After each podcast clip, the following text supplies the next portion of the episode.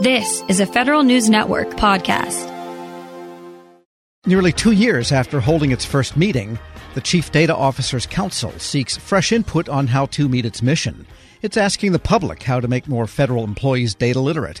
It's asking how to do data inventories and share federal data among agencies. For an update on this work, Federal News Network's Jory Heckman listened in on the most recent meeting. Chief data officers are a relatively new addition to most agencies, but the Biden administration sees them as an essential part of some of its top priorities. The CDO Council held its first public meeting last week and gave a status update on progress made under the federal data strategy. Deputy Federal Chief Information Officer Maria Roat, speaking at that CDO Council meeting, said the federal data strategy sets a 10 year vision for agencies to use data to drive decision making and better serve the public. And Roat says CDOs are already getting a lot done they have come out of the gate running, establishing working groups, and really initiating a lot of activity across the federal government.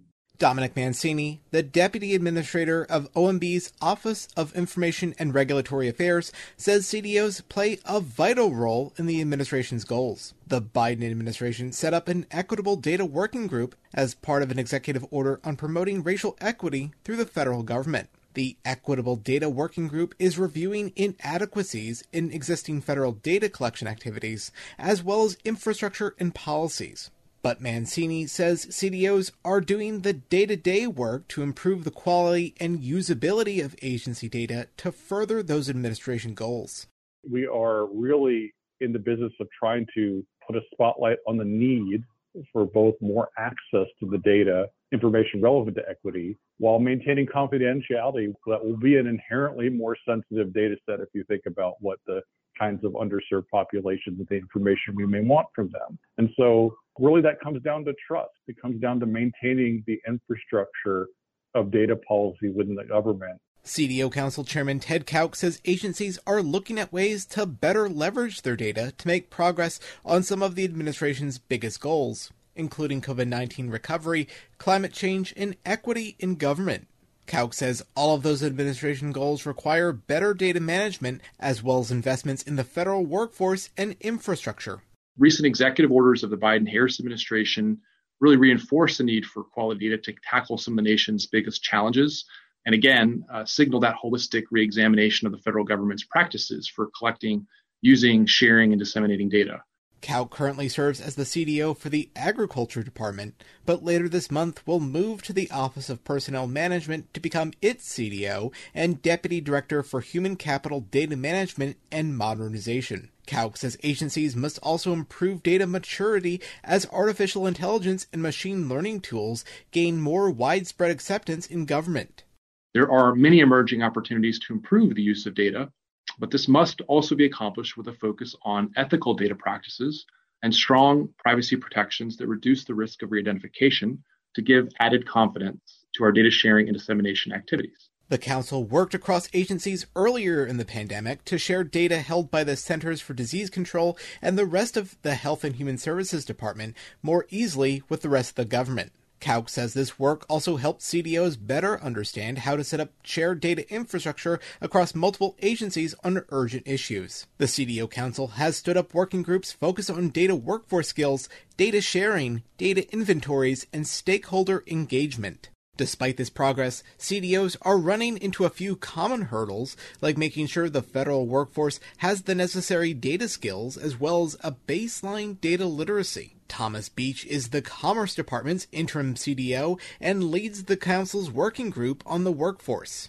Part of the data workforce challenge in government, Beach says, is that it requires a convergence of IT skills, data and analytics skills, as well as business expertise and soft skills necessary to make change management happen. But Beach says agencies will need a range of data expertise from their workforce. We're not in government trying to make everyone a data scientist, right? We're, we're tackling this concept of data skills in the most holistic definition. There are those that are have, have a certain level of data acumen, all the way to the executive leadership when it comes to data acumen, and then everything in between with the expertise creating, and then the expertise around visualization and, and data storytelling.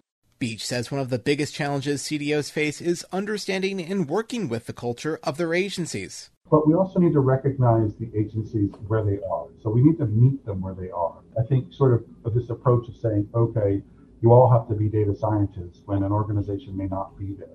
I just think we need to recognize again the culture, right? And if there's no other takeaway from this, is a good look and understanding of the culture of an organization, where they're trying to go. Then you can appropriately look at what data skills means Beach says the council is drafting a CDO playbook looking at how CDOs can make the most impact of their agencies in the short and long term. The role of a CDO is to make things happen, right? To figure it out and, and create outcomes. So it's not just to define things and to use buzzwords like data management and governance and things like that. It's really to say, okay, what can we really make happen for an effective workforce? So we listen to what the issues are in an organization and we take action. Todd Dabolt is the Interior Department CDO and serves as the head of the Data Inventory Working Group. He says agencies are working towards marketing more of their data for commercial use. More and more, we see the value of government data in the commercial sector, both in regulated entities as well as the tech and data sectors. Huge growth in taking data through organizations like the Department of Commerce and the Weather Service and adding additional value to that data and serving it back in the form of enhanced weather capabilities or forecasting capabilities. And NGOs, non governmental organizations, can use data to help inform their decisions as well as hold others accountable to the causes that they may be interested in. Part of that challenge is making agency data easily accessible and easily searchable. Dabolt says users don't want to have to search multiple platforms to find data from a single agency. I don't want to go to the USGS or the Fish and Wildlife Service to find and navigate through their website to find a piece of data to answer a policy discussion or inform a policy discussion. You just want to search for it. You don't want to go across multiple platforms. You don't want to learn multiple interfaces. And you don't want to have to have, you know, a login for this site and that site and this site just to find a piece of government information. And you don't want to be locked into any specific commercial product for leveraging the data. Dan Morgan, the Transportation Department's CDO, leads the Council's working group on data sharing. He says agencies don't just need to get their own data in order, they also need to work together and share data to accomplish some of the administration's biggest priorities. If you've been following the administration's Equitable Data Working Group, you'll know that data sharing is a key piece of what it will take for us to be able to gather more and better granular data about sociodemographic groups that are of interest to us or of concern so that we can direct federal resources in the most productive way possible to promote equity across our, our constituents. But also, you'll see that data sharing is, is fundamental to our climate investments, building back better, and the, the variety of the other administration's priorities uh, as it relates to uh, building a more competitive economy and empowering the American worker. Jory Heckman, Federal News Network. Check out Jory's story at federalnewsnetwork.com. Hello, and welcome to the Lessons in Leadership podcast. I am your host, Shane Canfield, CEO of WEPA. Today, I'm thrilled to be joined by Vice Admiral Cutler Dawson. Cutler has had an incredible career serving our country for 35 years in the Navy, where he attained the rank of Vice Admiral. During his service, he had numerous assignments afloat and ashore, including Commander, Second Fleet, Striking Fleet Atlantic, and in Washington at the Pentagon and on Capitol Hill, where he was the Navy's Chief of Legislative Affairs. Immediately following his retirement from active duty in 2004, he became the president and CEO of Navy Federal Credit Union, the world's largest credit union, where he served for 14 years. Under his leadership, Navy Federal grew from 2 million to 8 million members. Phenomenal. Cutler, welcome and thanks for joining me. Thank you, Shane. You've had a fascinating career across both military and the private sector. Can you tell us a little bit more about your background and your professional journey? Well, I started out at the Naval Academy where I graduated in 1970, and then, as you mentioned, spent 35 years in the Navy um, with uh, six actual actual uh, afloat commands. Uh, the first one was when I was 27 years old. Uh, I didn't know enough to be scared of anything, and it was uh, probably one of the highlights of my career. Um, and then after I retired after 35 years, I went to uh, work at Navy Federal Credit Union as the CEO, where I spent my next 14 years. Um, I'm I'm currently retired and enjoying life, and um, it's been a great run for me. How would you describe your leadership style, and how's that developed over the years? My style has been quite con- consistent. Um, I believe, and I've learned this in the Navy, that you have to go to the deck plates uh, to see what is going on. And you have to learn what your people do and how they do it so you can help them to be better at it and more efficient and more productive. Um, it's um, something that you need to do all the time. Um, I remember I used to tell folks that um, you don't want to retreat to your cabin. And what I mean by that is um, the longer you're in a position, the less you think you have to get out and about.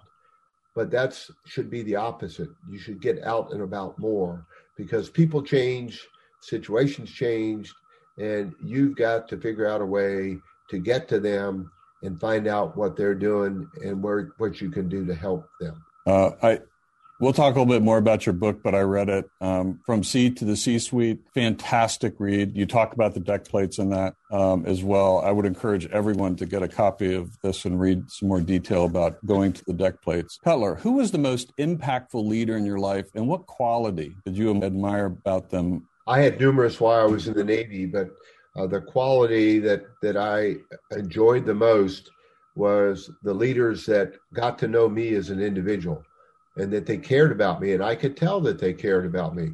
And they were not only my leaders, but they were my mentors. And um, I remember um, one particular one, Bill Schiffer, when I had my first assignment at the Pentagon. Um, I would go in to see him with my problem of the day. And I knew that he had numerous problems of his own, but he would stop and he would focus on me and he would make me feel like I was the most important person in his world. Um, and I, I tried to do that um, throughout my career. But really, it's about caring for your people.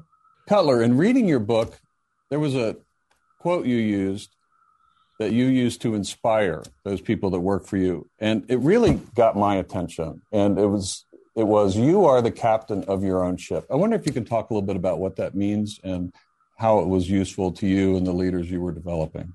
Uh, absolutely. Um, what I mean by captain of your own ship, when you are the captain of a ship, sometimes you're in the middle of the ocean and you don't have anybody to turn to to make decisions. You don't have anybody to turn to ask, what should I do now? You have to be the captain of that ship. And I, I translated that um, into, let's say, Navy Federal's organization, where I would tell branch managers that I said, You are the captain of the ships of Navy Federal.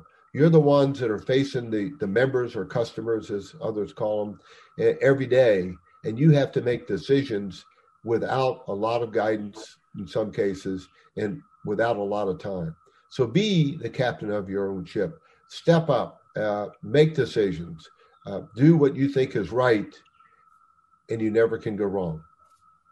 I think that is so important. And you have to give your people a little bit of latitude to take some risk as well, because there is risk for them in doing that and risk to your organization.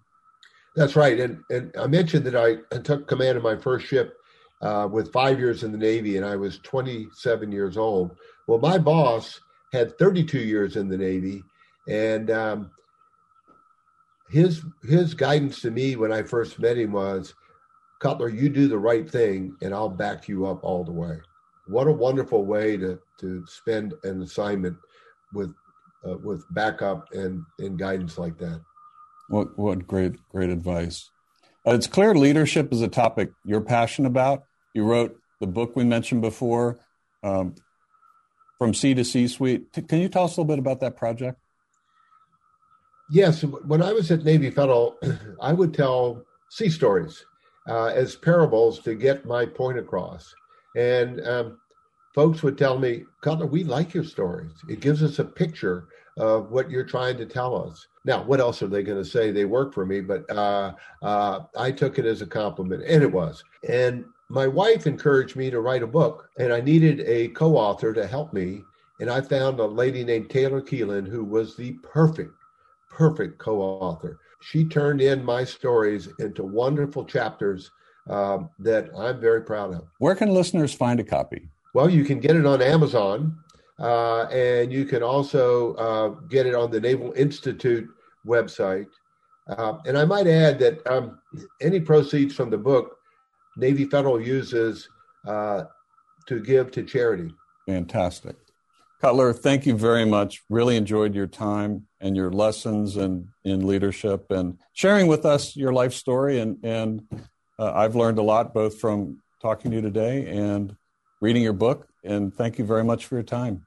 It's my pleasure. And I, I, I would like to add one thing, if I could, Shane. Um, during my assignments in Washington, D.C., I gained the utmost respect for the civilians that work here every day. They're hardworking, they're dedicated, and they they have my eternal gratitude. Uh, I got to come and go from the Pentagon. They stayed every day and worked in Washington when I got to go out and um, enjoy being at sea. Perfect. Thank you. Yeah, WEPA serves civilian federal employees, but your comment is well taken because the interaction between the two is is continuous, it's nonstop, and it's critical. So uh, the career civil servants, as well as career military, uh, our country would not be where it is today without them. I totally agree, and and I can tell you from the U.S. Navy standpoint, uh, we couldn't operate like we do without them being the backbone of what we do. Thank you very much for your time today, Cutler, and to everyone listening to Lessons in Leadership podcast. We'll see you next time.